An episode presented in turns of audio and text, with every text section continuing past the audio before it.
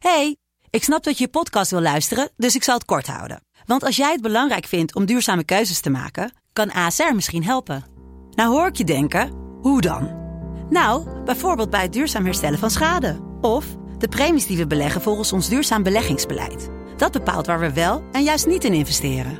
Wil je meer weten over welke duurzame keuzes ASR maakt? Ga dan naar asr.nl slash duurzame keuzes. ASR doet het. Zo, dan kan je nu lekker naar je podcast luisteren. Hey, ik snap dat je je podcast wil luisteren, dus ik zal het kort houden. Want als jij het belangrijk vindt om duurzame keuzes te maken, kan ASR misschien helpen. Nou hoor ik je denken, hoe dan?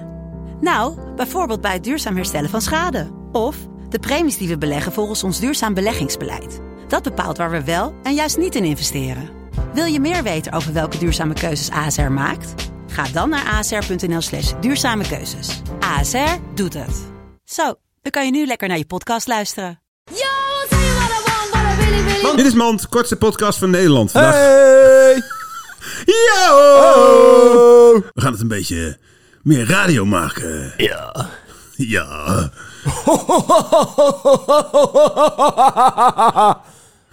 Je lijkt 538 wel. Ja.